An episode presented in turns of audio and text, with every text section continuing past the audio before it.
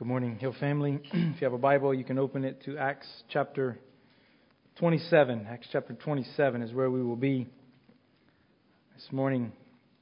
It's predicted that this holiday season, 2023, is going to be the busiest, most traveled holiday season on record. If that's you, good luck. And if that's you and you're, you're traveling with Children, you will probably begin at some point to hear the nagging questions Are we there yet? No. Are we there yet? No. At some point, they, their questions sort of evolve as they get older and they ask, Well, then how much longer? If you've wanted to ask that question in our study through the book of Acts, are we there yet? The answer is no. This morning we will, though, make our way into chapter 28, the final chapter. It was August 14th, 2022, when our journey began in Acts with Acts chapter 1. It's been a fruitful, long road trip, family road trip, we might say. Uh, but next Sunday, in uh, just enough time for the Advent season to begin, we will arrive at our final destination. So, how much longer? Just one more week after this Sunday. Our text this morning concerns the conclusion of the Apostle Paul's journey to Rome. His feet will touch the shore of Italy this morning. And though much has taken place in between, Paul, much, much will take place in between, Paul will board a ship in chapter 27, which will conclude with his arrival in Italy in 28. Summarizing these events of from 22 to 28, and really this morning, one commentator said, quote, Luke's highest apology for Paul was to portray him as so conformed to the life of the Lord that even his sufferings and deliverance are parallel. In both the Gospel of Luke and Acts, Luke arranges his writing to include a journey motif. Two fifths of Luke's Gospel describes Jesus' journey from Galilee to Jerusalem while the final one third of Acts has included Paul's journey from Jerusalem to Rome. And neither journey in the Gospel or in Acts happened on a linear path, we would say. Both were paved with difficulty. Many twists and turns have happened along the way. There's been multiple setbacks at every step. However, both Paul and Jesus, or Jesus and Paul, we would say, they both possessed a resolute determination involving arrest, multiple trials, and even death and resurrection, we could say. This morning, Paul will descend by way of this narrative, descend into darkness and danger on the sea, a place where Luke will describe all hope is lost which serves as an imminent grave, only to be rescued from the shipwreck as a kind of resurrection. The parallels that Luke portrays are intentional. They've been intentional as we pointed them out. And they're meant to testify really to one central truth which comes to a climax this morning in our text, and it's this that God powerfully and providentially proves himself to be the deliverer of his people in Jesus. God powerfully and God providentially proves himself to be the deliverer of his people in Jesus.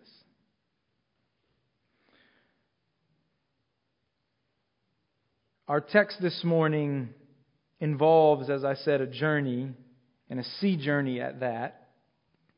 Literarily, journeys, they're important. Um, you can think of Homer's Odyssey. You can think of Pilgrim's Progress. You can think of the Chronicles of Narnia. Luke writes in this tradition this morning. But Luke writes in this tradition to relay real eyewitness history that he saw with his own eyes in order to provide us theological instruction. By the end of the sermon today, Paul will set foot in Rome. However, what should have taken five to seven weeks will take a little over three months. But God proves himself, demonstrates himself to be determined for Paul to reach Rome. So through shipwreck, through storm and a snake bite, God will deliver Paul to Rome just as he said. God delivers Paul from the sea to stand in Rome this morning. And Rome represents the center of the world at this time. But more importantly, Rome represents the place that touched the world at this time. It's not that getting to Rome, the Great Commission, is complete, or that the ends of the earth have been reached. Arrival in Rome does, though, testify that just as Jesus said back in Acts chapter 1 verse 8, that that reality is being fulfilled. The gospel has moved from Jerusalem, Judea, Samaria, and now to the ends of the earth. In all of that, the power of the risen Christ is advancing. And now in Rome, or from Rome, we would say, the gospel will then explode to reach the nations. But that's really the emphasis of our sermon next week. This morning, we're going to have to step out on the sea with the apostle and set sail under God's providential hand for Rome. We'll begin with trouble on the sea this morning in verse 1. Let me pray one more time and ask God's help.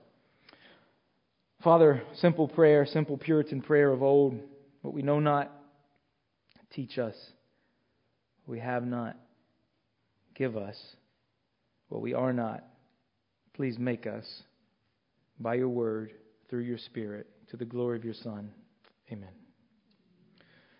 Once the date of departure is reached, the prisoners, including Paul, as we've been thinking the last couple weeks over, he's, they are all handed over to an imperial uh, military unit to set sail for Rome. Put your eyes on verse 1, we'll begin.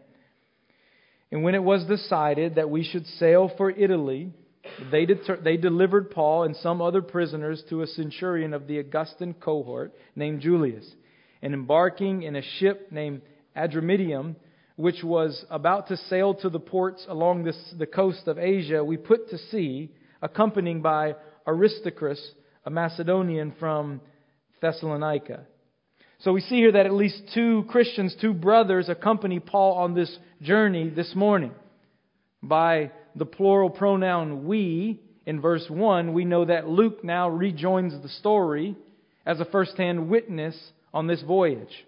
But we also learn of Aristarchus. He joins Paul as well, who we met back in Acts chapter 19 in Thessalonica, and who most likely Paul is referencing in his letter to the Colossians.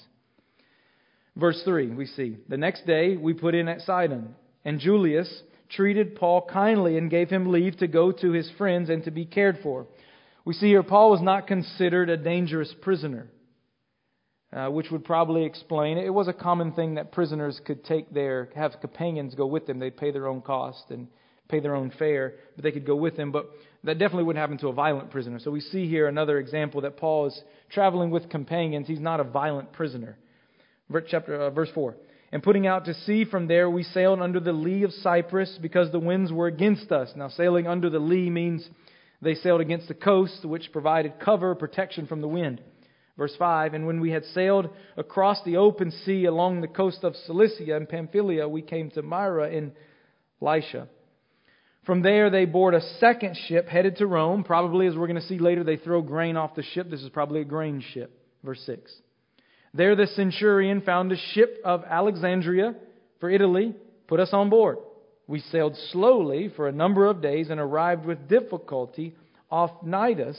And as the wind did not allow us to go further, we sailed under the lee of Crete of Salmone. Coasting along it with difficulty, we came to a place called Fair Havens, near which was the city of Lasea. So after some difficult sailing, apparently the wind was in their face, they finally arrive at Fair Havens, a place that sounds like a wonderful place to be at sea, a five star resort maybe. But in the end, we're going to see it turns out to be like Buffalo in the winter. Verse 9 Since some time had passed and the voyage was now dangerous because even the fast was already over, Paul advised them, saying, Sirs, I perceive that the voyage will be with injury and much loss, not only of the cargo in the ship, but also of our lives. So the slow sailing has gotten the crew behind schedule. They are now past the fast, which would have been associated with the, with the Day of Atonement, meaning it was probably entering into October, maybe even late October, just before the winter months when, the sea, when sea travel is forbidden. Uh, the, the winter months would have brought difficult daylight to navigate, uh, long nights, uh, heavy cloud cover, you couldn't see the stars, poor visibility, and also winds, raging winds that would have brought the seas up. Because of this, Paul offers a word of caution here. As we already know from the book of Acts, Paul is an experienced traveler. He's not like the guy that I witnessed a few uh, weeks back when I was traveling who went through the checkout line, uh, the, the, the, check, the security check line, and he took off his shoes and his socks. To which the lady looked at him like, dude, put your socks back on. What are you doing? No, Paul, he has many frequent flyer miles under his belt. The brother knew his way around the sea. However, he's just a prisoner, right? So why would you, at least at this point, he's still a prisoner. So why would you listen to him? Verse 11. But the centurion paid more attention to the pilot and to the owner of the ship than to what Paul said. And because the harbor was not suitable to spend the winter in, the majority decided to put out to sea from there, on the chance that somehow they could reach Phoenix, a harbor of Crete, facing both southwest and northwest, and spend the winter there. So while they know the winter is coming, and they had to hunker down somewhere, they would rather get out of Buffalo and go to Phoenix for the winter. Sounds like some of these brothers and had a little San Diego blood in them. When it's below 60, many of you get out and go to Phoenix. You can notice who those are by the way people are dressed today. I was going to say some jokes. I'm not going to say some jokes. I'm reserving myself. By verse 13, uh, it seems they have made it seems they have made the right decision. Look at it. What does this guy Paul know? Verse 13. Now when the south wind blew gently, supposing that they had obtained their purpose, they weighed anchor and they sailed along Crete close to the shore. They with the wind at their back, they they slowly make their way down the coast, sailing tight to the shoreline of Crete until verse 14. Verse 14. But soon a tempestuous wind called the northeaster struck down from the land. So everything changes with this tempestuous wind, which is so bad it has its own nickname. And this is no small matter. We, from this word, we get our English word typhoon. This is hurricane forced winds, and I, I don't mean Hilary forced winds, at least as we experienced it last year. Verse 15, and when the ship was caught and could not face the wind, we gave way to it and were driven along, meaning this wind was so strong they lost control of the boat. The captain himself is merely along for the ride here. Verse 16 running under the, the lee of a small island called Cauda, we managed with difficulties to secure the, the ship's boats. So, finding some temporary cover from the wind against the shore, they employ emergency measures here by securing the lifeboats. And this tells us how serious the issue really is. And secondly, they do something that is it's not altogether clear, but it seems to be a practice of securing the hull of the ship, maybe from coming apart. Verse 17 After hoisting it up, the, the lifeboats, they used supports to undergird the ship. Then, fearing that they would run aground uh, at Syrtis, they, they lowered the gear and thus they were driven along. This was probably some sort of dragging device to try to slow the ship down. Maybe it's a drag anchor of sorts. Verse 18 Since we were violently storm tossed, they begin the next day to jettison the cargo. So by day two of being violently tossed around, strong language here, they begin to lighten the ship by throwing over the ship's cargo. So we know at this point the, the idea of financial loss, who cares? We might die. And this was followed, secondly, by the ship's tackle. Verse 19, on the third day, they threw the boat's tackle over, the ship's tackle overboard with their own hands. And then it says in verse 20, look at it when neither sun nor stars appeared for many days, and no small tempest lay upon us, all hope of being saved was at last abandoned. So Luke describes, he sets before us a scene of complete darkness, no stars, no sun, no light for days. It's a place of desperation. After, after exhausting all of the wisdom that they had, all the resources that they had, all that they knew about sailing, it says here, all hope is lost. Desperation is definite, death seems imminent. Now, this is the place we do almost everything to avoid. This is the place where everything is completely out of our control. This is the place that if God doesn't show up, all will be lost. This is the place of utter desperation. It's also a place, though, if we read our Bibles, it's a place of good company in the Bible. It's impossible to read this story and not be drawn to the narrative of Jonah. Paul's journey on the sea is significantly similar and yet uniquely distinct from the prophet Jonah. In ancient times, the sea represented a place of uncontrolled chaos, often associated with divine power, something that could not be controlled. And such superstition is depicted in both stories of Jonah and even here. Both sailors, see, we see that. And yet, in both scenes, God proves himself sovereign over the sea. The key difference, though, is that while Jonah is trying to outrun God's will, Paul is passionately pursuing it.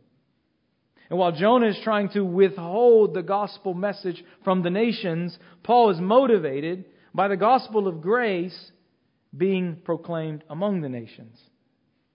And yet, both stories depict a scene of deliverance, a scene of salvation. Though our English translations don't make this uh, explicit for us, uh, the term related to salvation occurs seven times in chapters 27 and 28. It's explicitly referenced in verse 20. All hope of being saved was at last abandoned. And such salvation in both the story of Jonah and here comes from the bottom or the end of ourselves. When all hope is lost, the stage is set for salvation.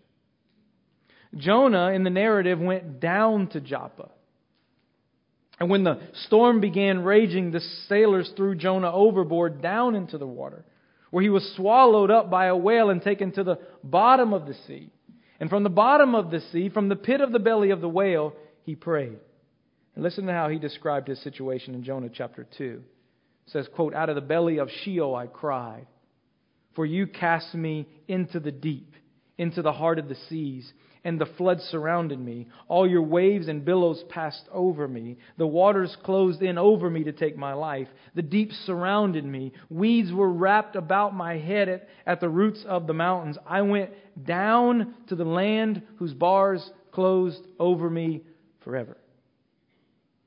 And from this place, from the bottom, from this place of desperation, where all hope is lost, the Lord taught Jonah something. And what was that? Jonah chapter 2, verse 9. That salvation belongs to Yahweh. Salvation belongs to the Lord. We could go back further in redemptive history to another scene of raging sea again that proved God is mighty to save. After fleeing Egypt, as Moses was leading the Israelites out, they came to the Red Sea, a body of water far too difficult to cross with the children and all the, the, the, women and all the things that they had there, uh, they had to figure out and change course. And as they begin to do that, they notice that the charging army of Pharaoh with his mighty chariots are now barreling down upon them. Desperation is before them. Death by sword on one side, watery grave on the other side. The Lord led them to this situation where all hope was lost. And then the Lord of Israel's salvation appears, teaching them he alone is the one mighty to save. Beloved, we, all of us, we dislike passionately the place of desperation. We do everything we can to avoid situations where we feel we have no control. But the truth is that God, in His providence, often places us in such situations to instruct us concerning His power, that He alone is mighty to save. And it's from those places where all hope is lost to where true hope can be found. It's in those places where God forges our faith, which is exactly what the Lord brings to the surface here in the narrative as we move to verse 21. Verse 21, we find an anchor here in this storm. Now, a, a drastic transition takes place in verse 21. It's going to build throughout the narrative going forward. Paul, the prisoner, the man wearing shackles, becomes the captain of the ship. What we see and even feel with all of the chaos depicted in the scene the waves, the wind, the crew running around, throwing cargo over and tackle overboard, wrapping the hull. Paul, and particularly Paul's faith, is a stabilizing presence in this storm. In verse 21, when they had been without food for a long time, Paul stood up among them and said, Men, you should have listened to me and not have set sail from Crete and incurred this injury and loss. Yet now I urge you to take heart, for there will be no loss of life among you, but only of the ship. Now, I don't think we should read this as Paul like waving his finger in their face saying, I told you, you didn't listen to me, see what happened. No, Paul, I think his aim is to present the credibility of his voice, really to present the credibility of his faith that he holds in his God. He says salvation is possible from this situation, but it will only come through the hand of my God and you obeying his words. The ship will be lost, but not a single life if you listen to me. Verse 23 For this very night there stood before me an angel of God, of the God to whom I belong and to whom I worship. What a beautiful way to describe what it means to belong to the Lord. You worship him, you belong to him, he's yours. And he said, Do not be afraid, Paul, you must stand before Caesar. And behold, God has granted you all those eh, you eh, all those who sail with you. So take heart, men, for I have faith in God that it will be exactly as I have been told, but we must run aground on some island. So an angel of the Lord visits Paul, calling him not to be afraid, providing him assurance that he and all who are sailing with him will indeed make it to Rome. Paul tells them to take heart. He has faith in his God. And it will turn out exactly how my God says it will turn out. However, we must run the ship upon ground. We must lose the ship. Now, I want to note a difference here in the text. It's important. There's a difference between Paul's words back in verse 10 and his direct warning here. Right? One was a matter of wisdom, the other is a matter of divine revelation. Paul, even as an apostle, is very aware of the difference. His wisdom, derived from his own experience, can be trusted or not. But God's word must be obeyed. Instead of I perceive, back in verse 10, Paul says here, we must run the ship aground. Believers, you will, you should make decisions in your life in light of lots of wisdom, in light, in light of lots of guidance from a lot of people. That's a good thing. But you must stake your life on the Word of God, on divine revelation. When God speaks, we must obey. And God's Word is where we encounter God's presence. God's presence through the angel stood before Paul and spoke. We've seen that exact phrase multiple times. The Lord stood by Paul and spoke and said. The power of God's presence, the particulars of his, of his deliverance for his people are contained in his word. Verse 27 When the 14th night had come, as we were being driven across the Adriatic Sea, about midnight, the sailors suspected that they were nearing land. So these are good sailors. They have a sense here that there's some land getting close. They find themselves in the, at the middle of the sea at midnight. They, they have a sense. So, verse 28.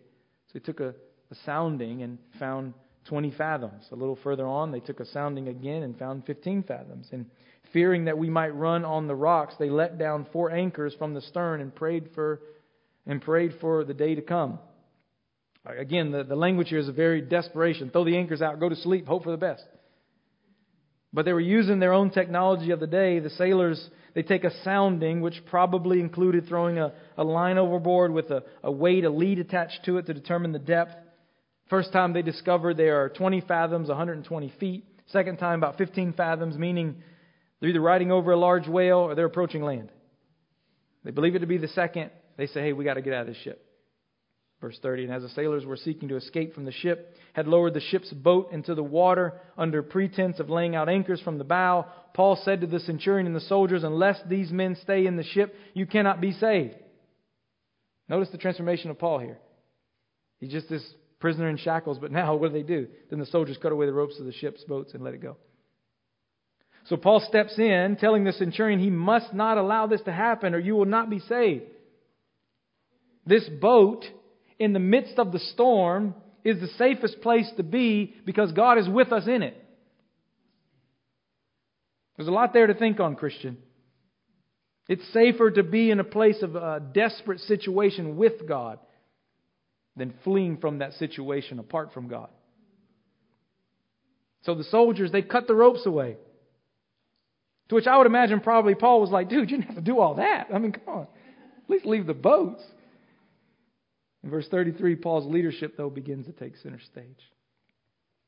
As day was about to dawn, Paul urged them all to take some food, saying, Today is the 14th day that you have continued in suspense and without food, having taken nothing. Therefore, I urge you to take some food, for it will give you strength, for not a hair is to perish from the head of any of you. Paul said, It's been 14 days like this. You need some food and you need some strength to swim. And then Paul publicly models his own instruction in verse 35. When he had said these things, he took bread and gave thanks to God in the presence of all. He broke it and began to eat. Then they were all encouraged and ate some food themselves. And from this distribution of the food, they we get a head count here. There was 276 persons in the ship. And when they had eaten enough, they lightened the ship, throwing out the wheat into the sea. This is where we maybe think that it's a wheat ship, a grain ship. Now, the language Luke uses here seems to contain some allusions to the Lord's Supper. The language is very particular. But I think, given the, the, the unbelieving audience present, arguing that this is the Lord's Supper, I think is pretty silly. But the echoes are present. And I think they point to the sacredness of what's about to take place. Paul knows that salvation is on the horizon. And, and part of the Lord's Supper in the upper room was Jesus doing just that, saying, Eat, for tomorrow the Lord, you will see the salvation of the Lord. Paul knows that God is about to deliver them. This is no normal meal. For under normal circumstances, this would be stupid to sit and eat. You're about to die. The last thing you want to do is stop now and eat. But upon the sea, even though all hope of human rescue is gone, salvation is coming. Sit down, eat, enjoy a meal. Thank God. Well, a few Navy people in our church. So imagine you're on one of those drills where you're having to go through an emergency exercise. Ship is full of chaos, everyone running around up and down the little stairs. Commanders are yelling, giving orders. Sirens are blaring, lights are going off. And there's the Apostle Paul over there sitting, praying, breaking bread, giving thanks. Given all the chaos surrounding this scene, Paul, he's confident, he's calm, he's trusting the Lord. He's giving instruction. He's publicly thanking God for the food that he's about to take, partake in. Paul has an anchor. It's his faith. And the promises of God who is mighty to save.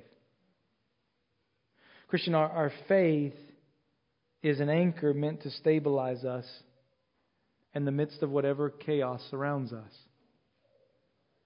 And by faith, I do not mean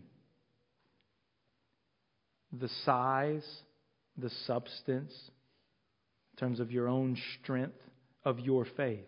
It's not what I mean at all. I mean the object of your faith, the Lord Jesus. Paul's faith was formed and founded on Jesus, the one who stood for him. On the night before Jesus' crucifixion, as he predicted his death upon the cross, he too gathered the disciples together in the upper room to break bread, to thank God for his provision, and to confidently point his people to the power of God's salvation on the horizon. Following his arrest, while the disciples are hiding, crying, Peter is denying, what's Jesus doing? He's standing quietly confidently, like a lamb led to the slaughter, opened not his mouth. Faith is a matter of putting our storms into perspective. Right? Like all the storms of this life, they pale in comparison to the storm of you, a sinner, standing before a holy God. That is the ultimate storm. That is the ultimate tempestuous wind. There's no moment of desperation, no moment where you lack more control than at that moment, where you are exposed to stand before the holiness of a sovereign God. And for the Christian, that reality does not shake us in the least. For we will stand in the one who stood for us on the cross. We will stand, as the author of Hebrews says, for we have this as a sure and steadfast anchor of our soul, a hope that enters into the inner place beyond the curtain, the place of God's unrestricted holiness, where Jesus has gone as a forerunner on our behalf. Christian, we walk through the storms of this life by faith in Jesus, who is the anchor of our soul, who is the one who bore in his own body our sin who took the judgment that we deserved upon himself on the cross. The reality is, we can stand now because Jesus stood then. And as Hebrews tells us, we can stand now because he forever stands on our behalf now, interceding for us before the Father. Our faith brings perspective in this life.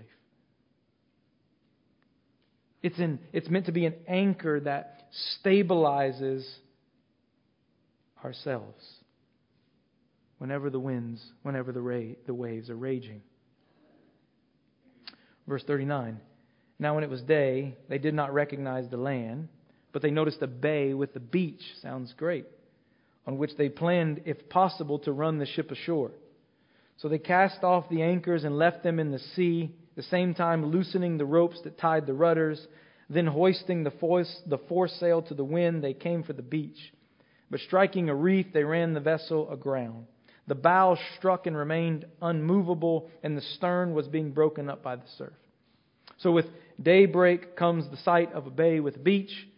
While they don't know where they are, uh, they need to guide the ship to run ashore. So, they make preparations for that.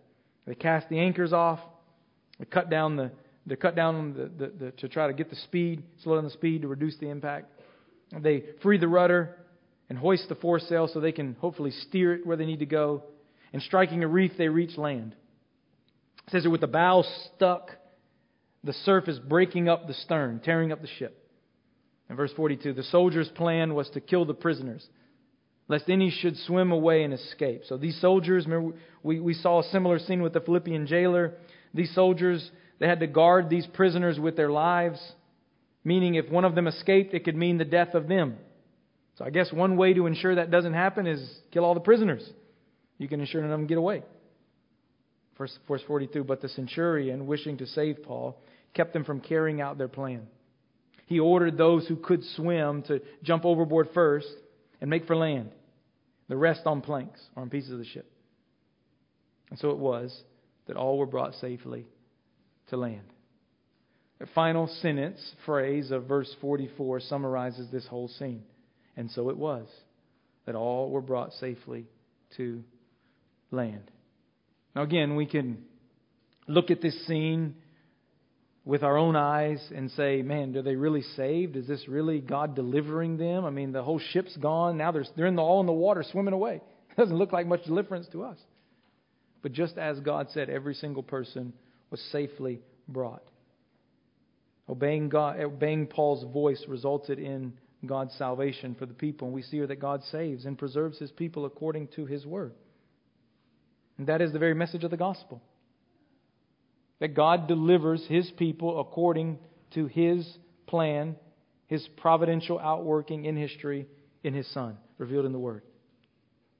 So now we come to verse 28, uh, chapter 28, dip our toe into this final chapter where there's this, this arrival. They arrive into Rome now. So after paddling to shore, making it to civilization, they learn the island is Malta. It's where they're at. Being that winter is setting in, they are in need of lodging and care, which God provides for them in multiple ways here. Verse 1 After we were brought safely through, we, we then learned that the island was called Malta. The native people showed us unusual kindness, for they, for they kindled a fire and welcomed us all. I mean, what a wonderful scene. There's nothing better when you're cold and wet than a fire, because it had begun to rain and was cold. Verse 3 When Paul had gathered a bundle of sticks and put them on the fire, a viper came out because of the heat and fastened on his hand. When the native people saw the creature hanging from his hand, they said to one another, No doubt this man is a murderer. Though he has escaped from the sea, justice has not allowed him to live. So these people show, show kindness, welcoming them, making them a fire. But as Paul's gathering wood and as the fire is heating up, there's obviously a snake in the wood and it, it comes out and it bites him. Paul survived this hurricane force storm, this wild shipwreck, only to be bitten by a snake. They conclude he must be a murderer. Driven by a superstitious worldview, they conclude that he, he may outrun the sea, but justice has found him out. But then they're shocked. And Paul simply shakes the viper off, verse 5. He, however, shook off the creature into the fire and suffered no harm. They're waiting for him to swell up or suddenly fall down dead. But when they had waited a long time and saw no misfortune come to him, they changed their minds and said that he was a god. They go from one extreme to the next. He's a murderer. Wait, no, he's God. It's often stated that the danger of believing in Christianity, uh, uh, the danger of not believing in Christianity, is that you will go on and believe nothing. The real danger is that apart from believing in the truth of God's Word, people will go on and believe almost anything. As a word of application regarding the confusion of such a worldview here, I say this with all seriousness, compassion, and humility. But I want you to consider the fact that we live, as the Roman world was at that time, we live in the most modern, medical, scientifically advanced age in the history of mankind.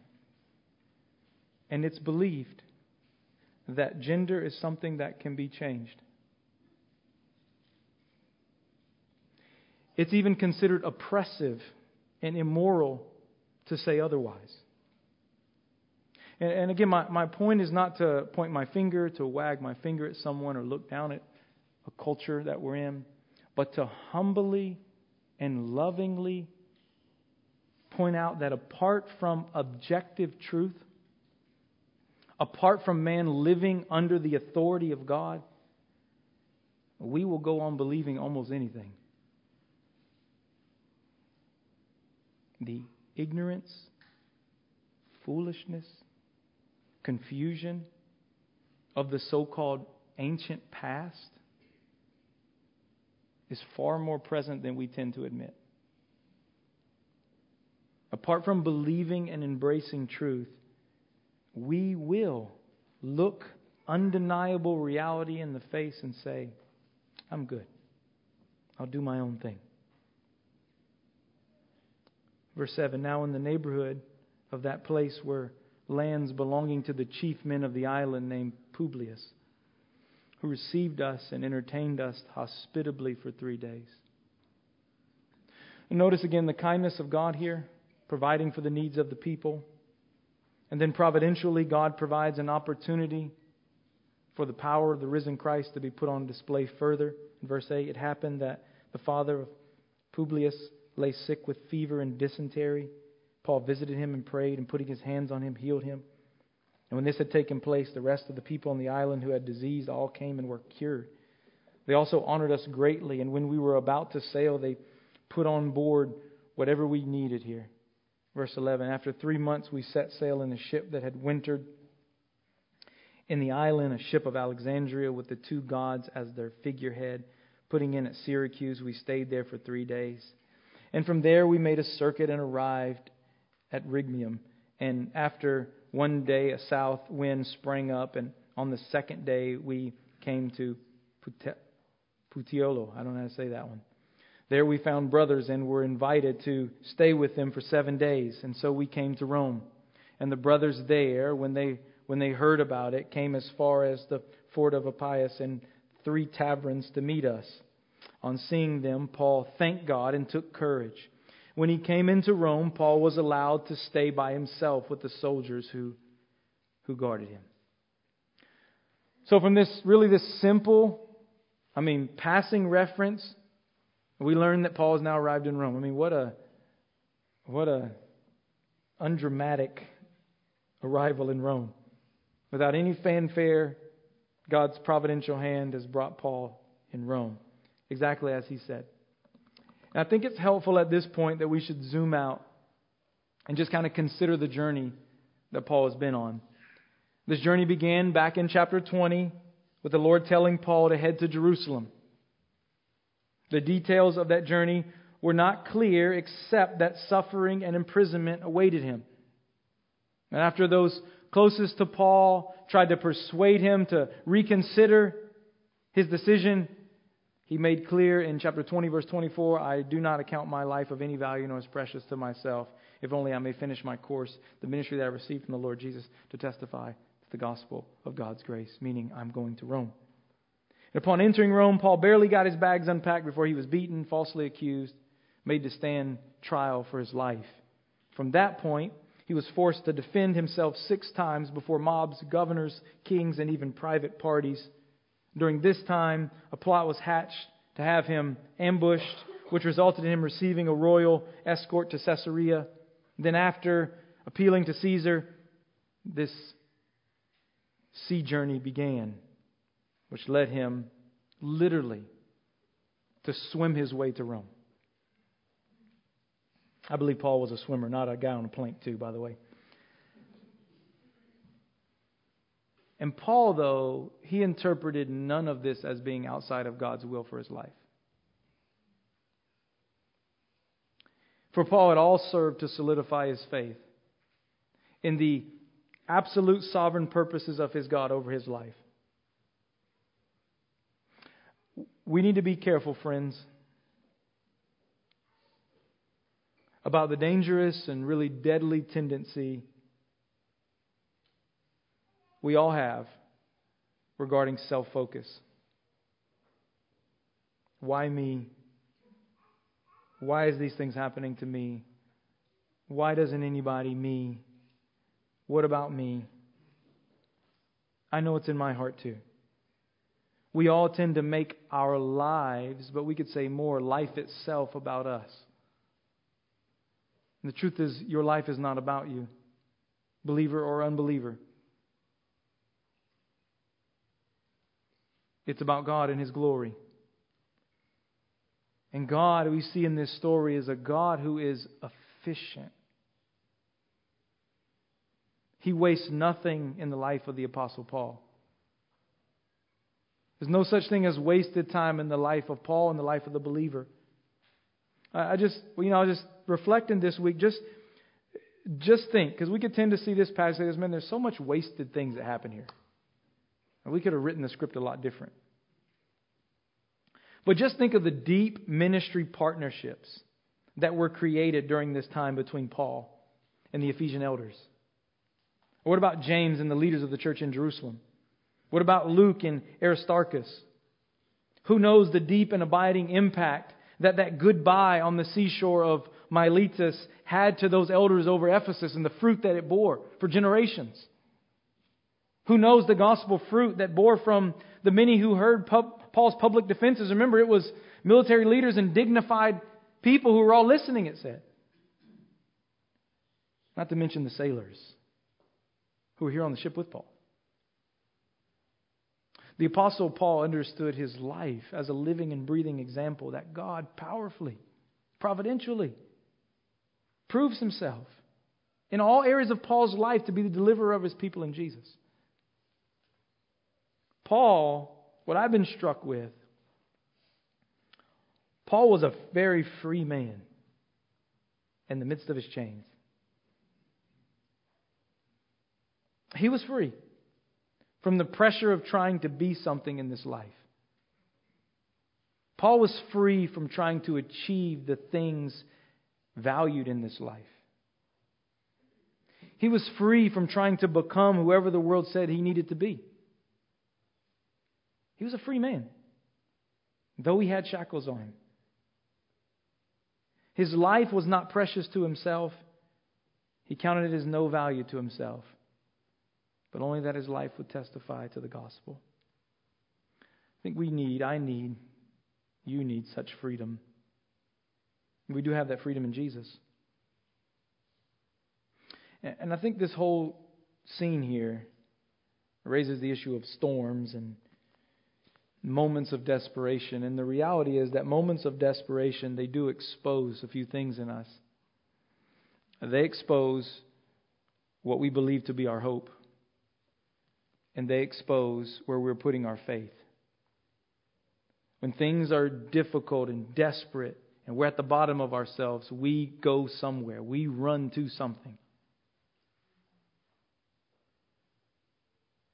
And that is a question for us. What do you believe to be your deliverer?